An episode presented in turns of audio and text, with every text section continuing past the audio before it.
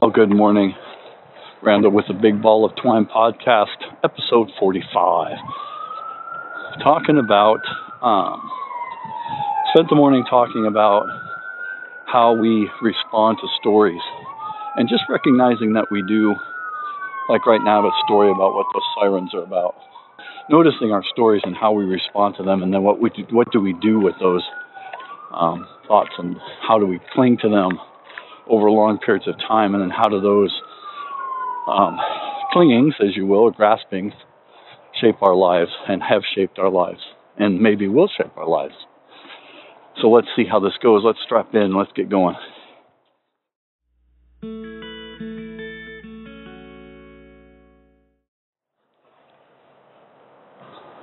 All right. This morning it's ooh, chilly about 44 degrees. You can see my breath. Fall is definitely here in uh, part of the United States where I live. Feeling a little um, drawn to talk about the stories that we cling to. So I have my own stories that I cling to, and the more I breathe into this idea that stories are just thoughts in my head. They're not really real. They're um, a version of the past that I have developed in my head that doesn't um, necessarily ring true with what actually happened. But I cling to that story and the idea of it, and I use that story in my mind sometimes to justify a behavior, sometimes to um, fall back on for comfort, and sometimes um, I don't even know I'm doing it. Which is part of what I like to talk about today is that we don't always recognize, we mostly do not recognize until we start to become aware, we don't recognize the stories that we're leaning into and how they drive our lives. So I have my stories and while we're talking today, I'd like you to think about the stories that you have, that you cling to, you hold on to, you grip on to, or whether you know it or not. Maybe while we're talking, you'll think about your stories um, and how they guide you, how they drive you, how they move you through your life. What about those stories keeps you stuck? Um, so when I say we stick to stories, we hold them, we grip onto them, there is a Buddhist tenet, an idea, a story, if you will, that grasping and clinging is one of the problems that we face as humans, one of the bigger issues that we that we face is the idea that we grasp and cling to certain things, whether it's an idea, a thought, uh, a thing, right? Uh, a an item. Maybe it's an old necklace from your grandmother. Maybe it's it's a uh, an old trinket. Maybe it's a as I said, an, a notion, an idea. Maybe it's an idea that you had that you're trying to create in your life. Maybe it's an old story of abuse, whether you were an abuser or you were abused. Maybe it's an old idea or an event. Maybe the event was something that happened to you or that you made happen. And we hold on to these stories, these ideas, these events, we hold on to them to justify often our behavior um, this happened, therefore that's what I did. Or I saw this happen, and I've come to this conclusion. And that conclusion then drives our behavior. That's the thought. I saw something, I draw a conclusion, and then I never question it again. I just roll with whatever that is. And that can be pretty hurtful to yourself, to others. It can be limiting. Certainly, it can be limiting. I have found clinging to thoughts, especially being limiting. I grew up um, as a very small child, was always the smallest kid in my class, partly because uh, my mom started me early, a year early, so everybody was, everyone was generally a head taller than me or more. And so, being the smallest, I tended to be the one that was bullied. And so, just talking about what we're saying, I have a story in my head that the reason I was bullied was because I was small. That's the reason I use. When in fact, that is not the reason I was bullied. Uh, the reason I was bullied was that other children had some shit going on in their lives and they were acting out on me, probably on other children. Uh, I know for certain there were some bullies in my young years that were I know were picking on other kids or bullying them, not just me. But as a child, it felt like it was about me. And so I made it that way. Um, as a child, I made that story about me, and I carried that through my life into all kinds of situations. It was kind of what we've talked about before the water I swam in as a fish. Like a fish does not see the water they swim in. We do not generally think about the air that we breathe. It's just part of our bodies that we go through the day, we're breathing. We might not think about breathing the entire day. So a fish swims in the water, doesn't think about its water. We don't think about the fact that we're speeding through space and spinning at 900 plus miles an hour uh, as the Earth spins. We feel like we're standing still if we stop and stand still, when in fact, that is not the true story. That is not the truth. We are actually spinning with the Earth as the Earth spins on its axis. So, my story of being bullied was something I needed to question. I needed to look at and see what was true about that, what was accurate. Well, it was accurate that I was being bullied. That's not really up for debate. Um, kids use their fists and their feet and their words and their um, their bodies to abuse me as a kid. So that is not really something that's debatable. My story about why it happened has shaped my life. So the why is it was me. They didn't like me. I was small. Um, I was an easy target. I was weak.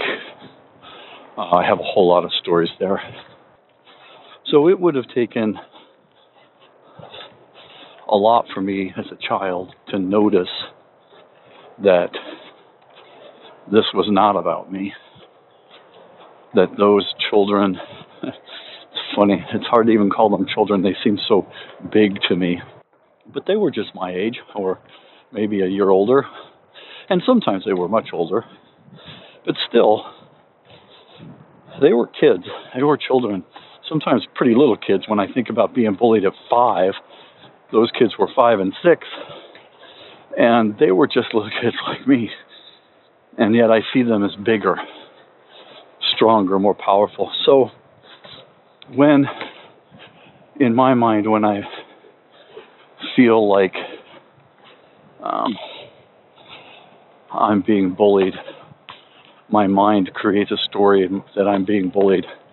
I have certain reactions to that, or have had certain reactions to that. Don't generally have those reactions anymore because I've done a whole ton of work around that.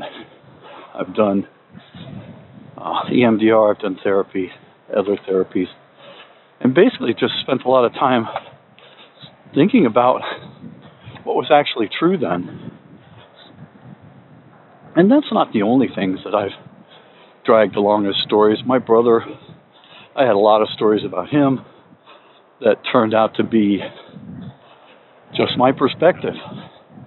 And I think that's the problem is we forget that when something happens or we witness something or something happens to us that we forget to be discerning about that event. We take it, I guess, on face value, right? We take it as it just came and now it's happening to us, and now we're going to have our reaction. And we don't spend too much time going back and asking questions about it. We might, um, if we witness an accident, we might have to replay that in our minds to tell an officer what happened, or uh, maybe, in my case, a friend recently fell and broke their wrist, their lower forearm, and had to recount. I had to recount what happened so that the doctors could have an idea which way to start there. And this person's version was different than my version because it happened to them. And I was 15 feet away, 10 feet away, and it, I saw it differently. They felt like they fell on their arm in a different way than I saw it. So then the doctor takes that uh, information and, and goes and does their thing, right? They have their story, now they're responding to that story. But our ability to recall events, even instantly, has always been under question. And for good reason. I'm not saying we are not accurate, I'm saying we're only as accurate as we can be. And so when something happens or we hear something, we hear words, um, maybe we hear someone say something, and we hear the words, but we have no idea of the intention. Often we don't even bother to question the intention.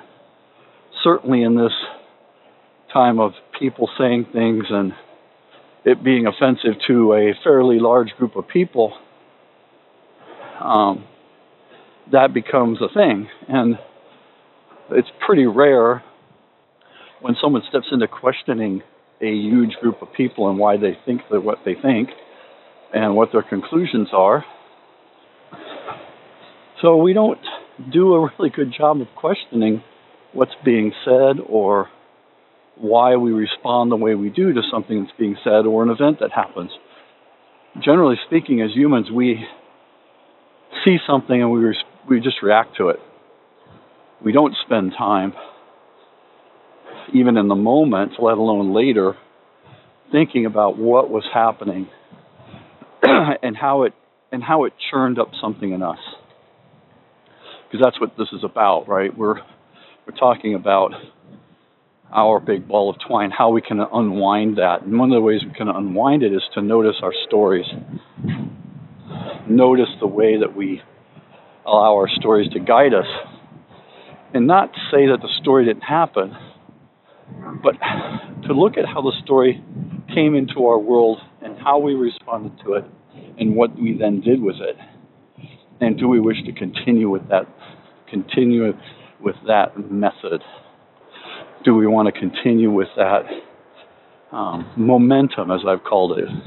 When we hear a story and it has, we give it some value, we give it some weight, it gets momentum and starts staying at certain levels in our bodies.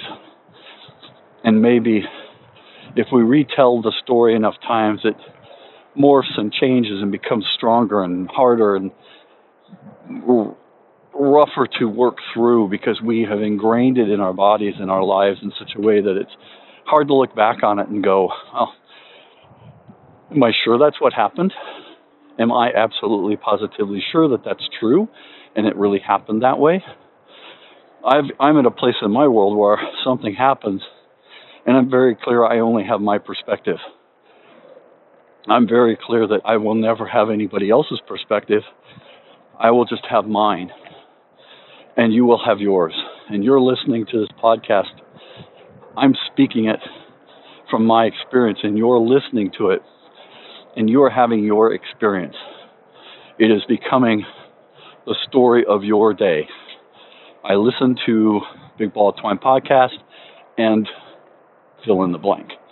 It was great. It sucked. It was funny. It was blah, nothingness. I'm never listening to that again. I think Randall's the bee's knees, whatever. You're going to have your reaction to this podcast, and it will be part of your day. It may be part of your life. I don't know. How would I know if this is like life changing, earth shattering news for you? It might not be, but it might be. The idea that your thoughts are pretty inaccurate. They're only a slice of what happened, a tiny, tiny slice of what happened. When I look back on the bullies who gave me shit as a kid, that was so long ago. Most of them I don't remember their names. Most of them I don't even really remember what happened. It's just the feeling of being pummeled or the feeling of um, fear, the anxiety that that used to bring up for me.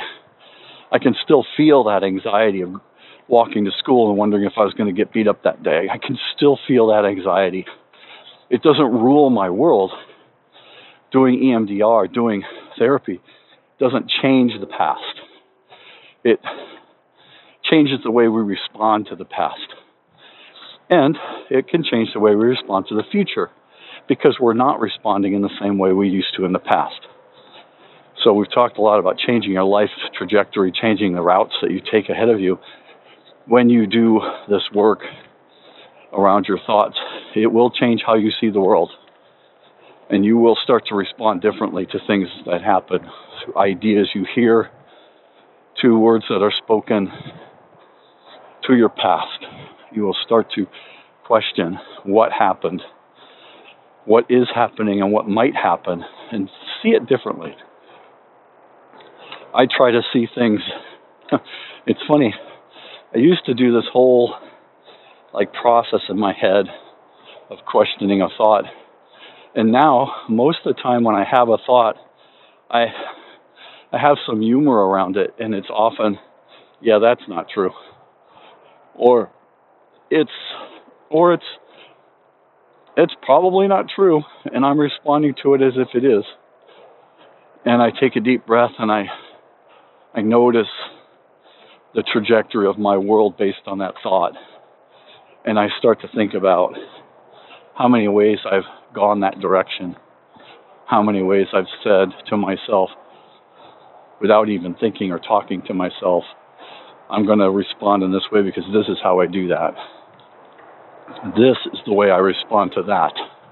If this, then that. If bullying, then that. If my brother, then that. If my parents, then that. If certain thought, then that response, that reaction. Usually it's a reaction, not a response. A reaction is instant, a response is thought out. Then there's a reaction, maybe or none at all. Maybe the, re- the response is to do nothing, which is often the case for me. I hear someone say something that sparks something in me, whether it's um, anger or fear, frustration, or even joy. I will step back and, and notice how I'm responding in that moment, how my body is reacting and then responding. The reaction is usually instantaneous, and the response might be not my stomach or the want to retaliate, the, the, the want to get even, the want to control, the want to laugh, the want to um, relax, maybe, or, or just do nothing. And there, I guess the reason I bring this up today, I've been thinking about this for years, and I don't know exactly why today, but I guess generally lately, dealing with my dad who's dying from ALS, and um, there's a certain amount of story around that. There's a certain amount of, um, you know, this is Lou Gehrig's disease, and I can remember being a little boy and watching the black and white films of him retiring in the middle of the stadium and I can remember people telling stories about ALS, about Lou Gehrig's disease, saying things that scared me. Um, I can remember many times hearing about diseases that are terminal, as we call them, life ending, right? Are incurable. ALS is one of those. We can do nothing about it at this point except possibly extending life through some just a tiny handful of drugs, and we don't even know if that's the case because there's no way to know. You take a drug and you live as long as you live, and you don't know if that extended your life or not. There's no, no way to really know because how would you know if that drug made any difference at all? How would you know?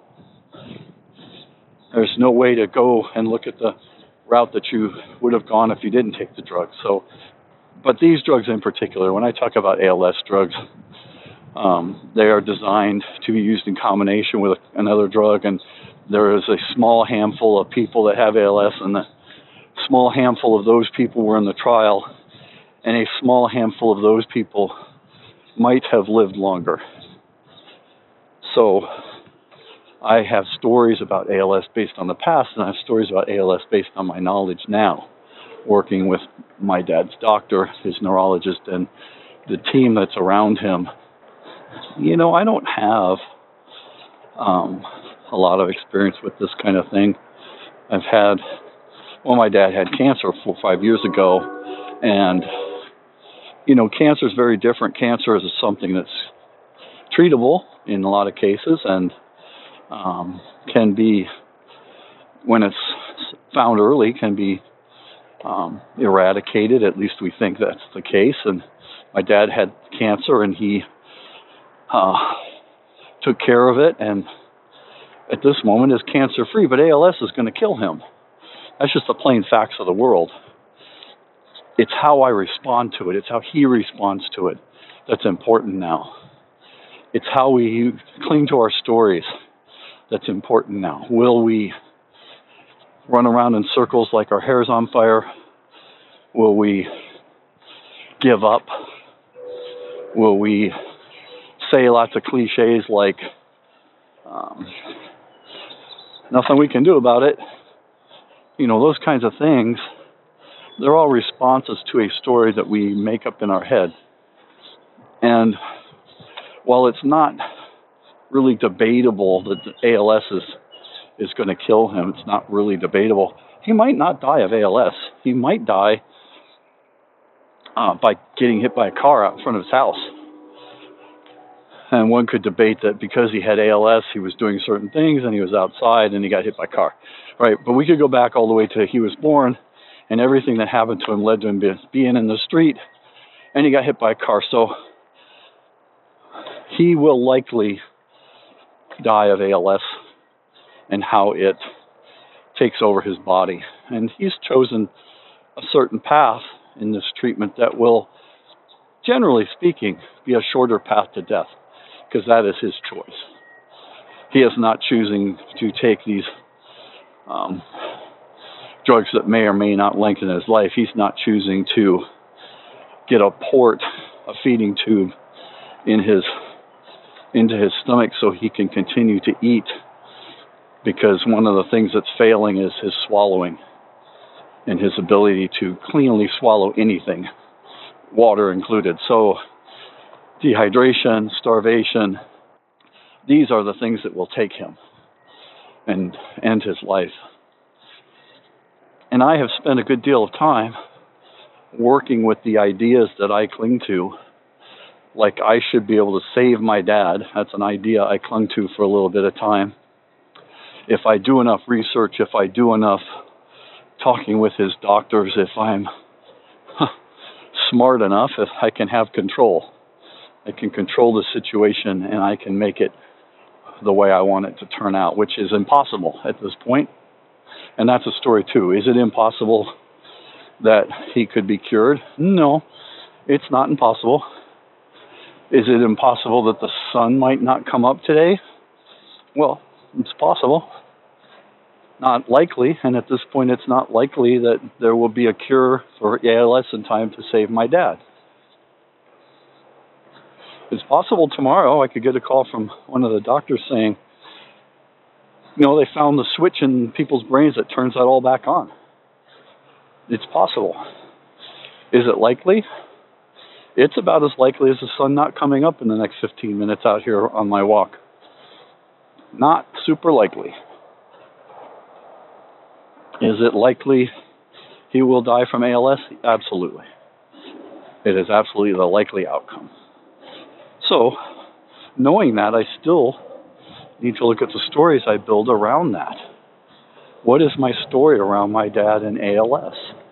What is my story about being his son and my dad has ALS? What is my story around what am I going to tell my friends while I'm going through this? Who will I tell? Who will I not tell? How deep will I tell one person and not another? How much will I share? How much will I lean into the friendships of some people and not others?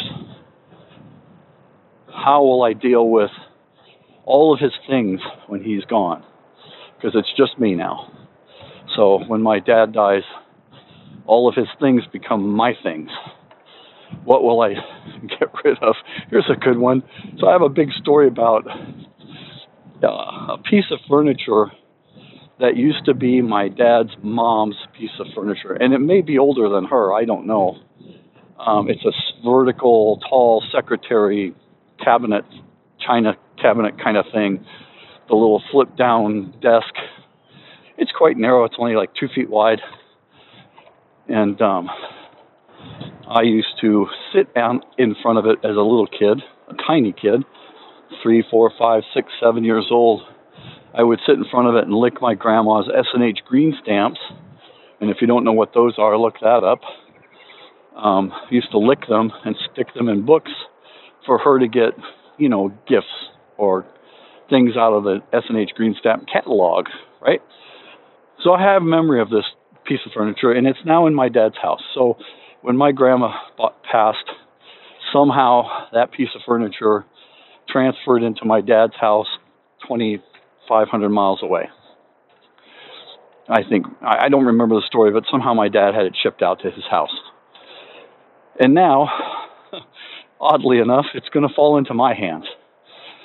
And I don't necessarily have bad stories about that. I just have sort of ambivalence to that piece of furniture. And yet, I have to decide what to do with it. Do I take it home?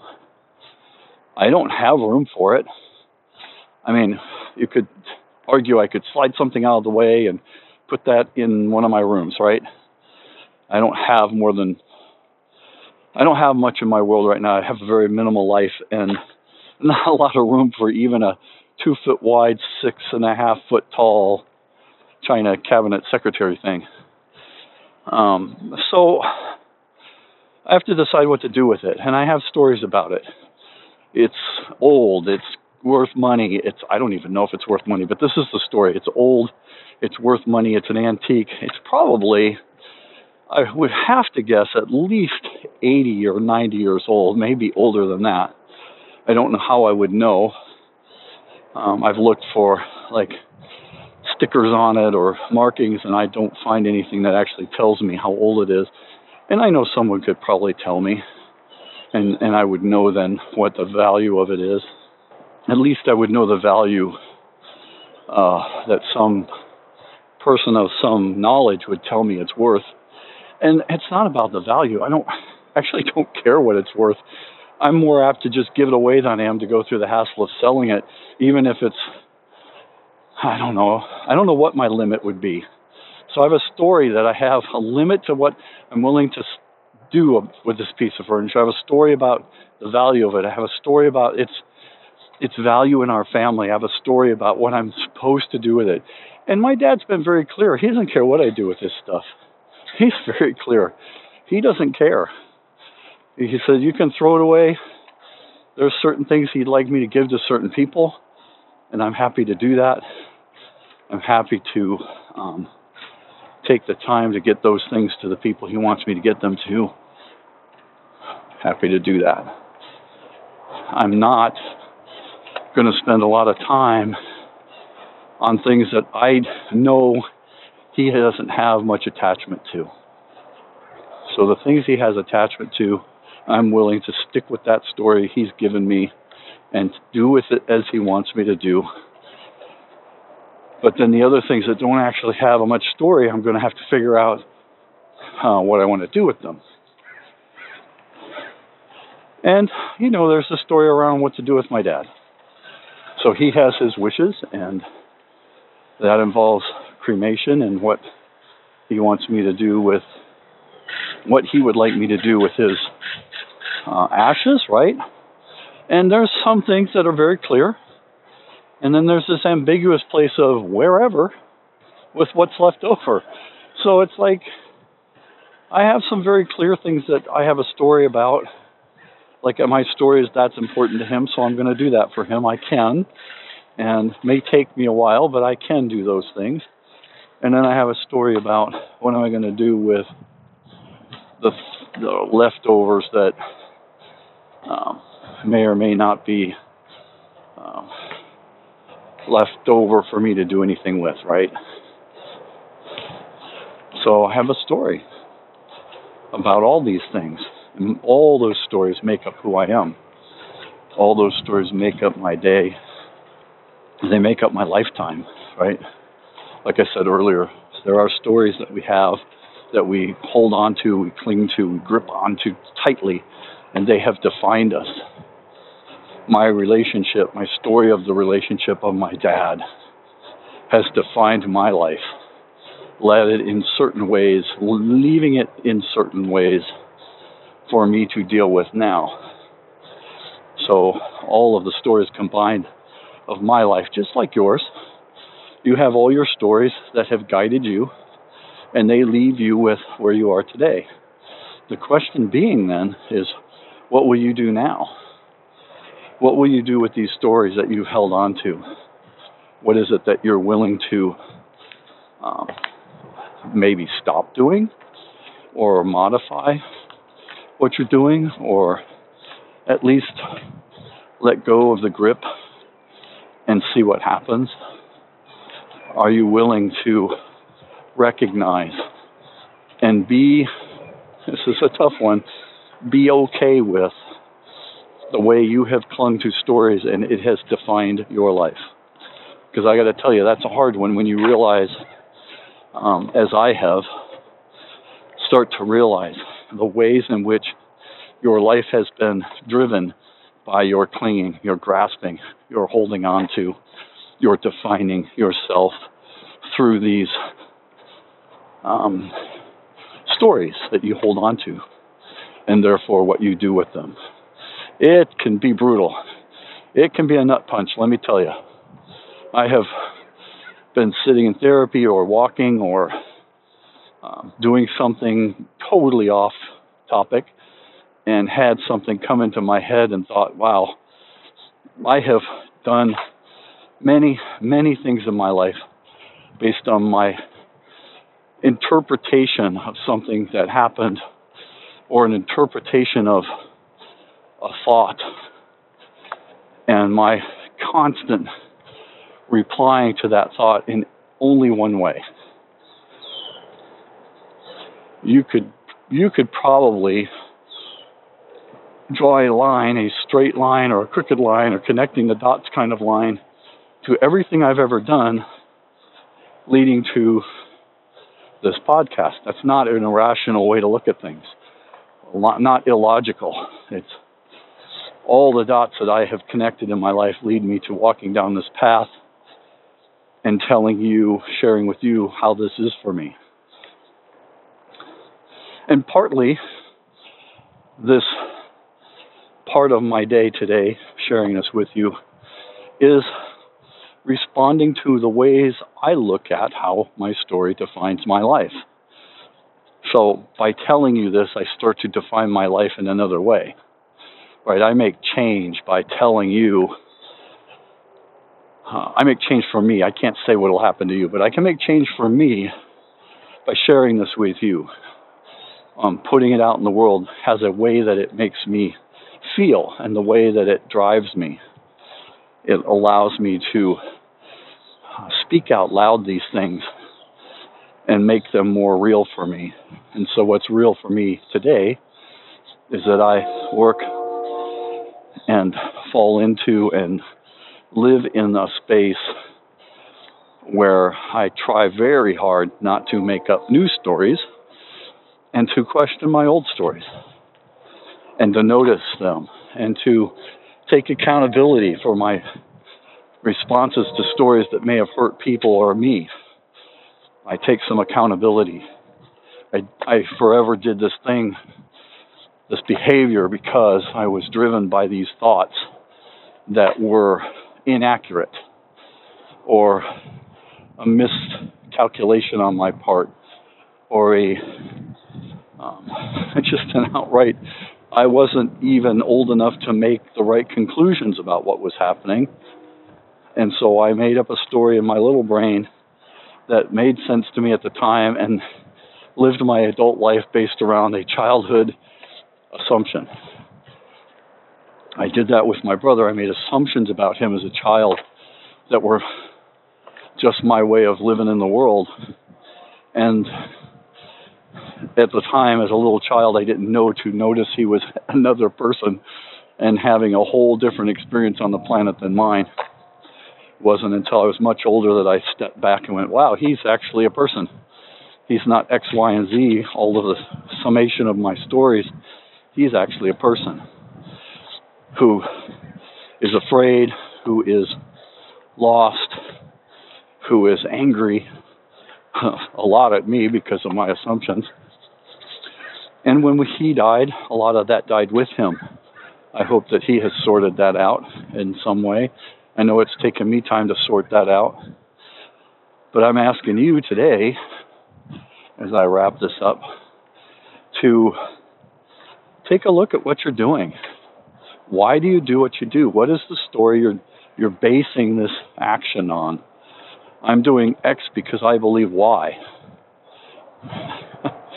Man, it can be brutal, but I'm telling you, there's there's few things better than taking a look at why you do the things you do and trying to assess and then change those behaviors based on some real life knowledge. And sometimes the real life knowledge is I didn't know fuck all about what was going on, and I just drew my conclusion and I went from there. That is very freeing. I didn't know fuck all. And then I made some decisions and I went with this. And just get out of my fucking way because I know what I'm doing. it's like I have made a lot of mistakes in my life based on those assumptions. And I'd be willing to bet you have too. So let's own them together. Let's take some time to own the things we've done and to take a look at why we did them, own them, honor that we did the best we could, and then let's do better. Let's take a, a time to move forward, maybe um, make things right with other people, make things right with the world, make things right with you.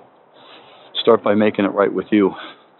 Recognize that you made decisions based on your instant thoughts about something and then you had some actions that maybe hurt yourself for long periods of time. I certainly know that's been the case for me. So I'm asking you to take a look at your world and then um, I'd love to hear how that works out for you. Um, and maybe we could talk about that another time. But I, I hope that this brings you some peace, as it has for me. It's not easy, it's rough. Oh, well, that's a story that it's going to be rough. I don't know if it's going to be rough for you. Maybe it's just like easy peasy for you. For me, it's been a bumpy road. Some things have been easy, some things have not been easy. So, if that's the case, um, I would ask you to take a look and be brave at some of these things might be a pain in the ass and some of them might be life changing. And if that's the case, um, I wish you well on your journey. And um, let's uh, come back here again another time.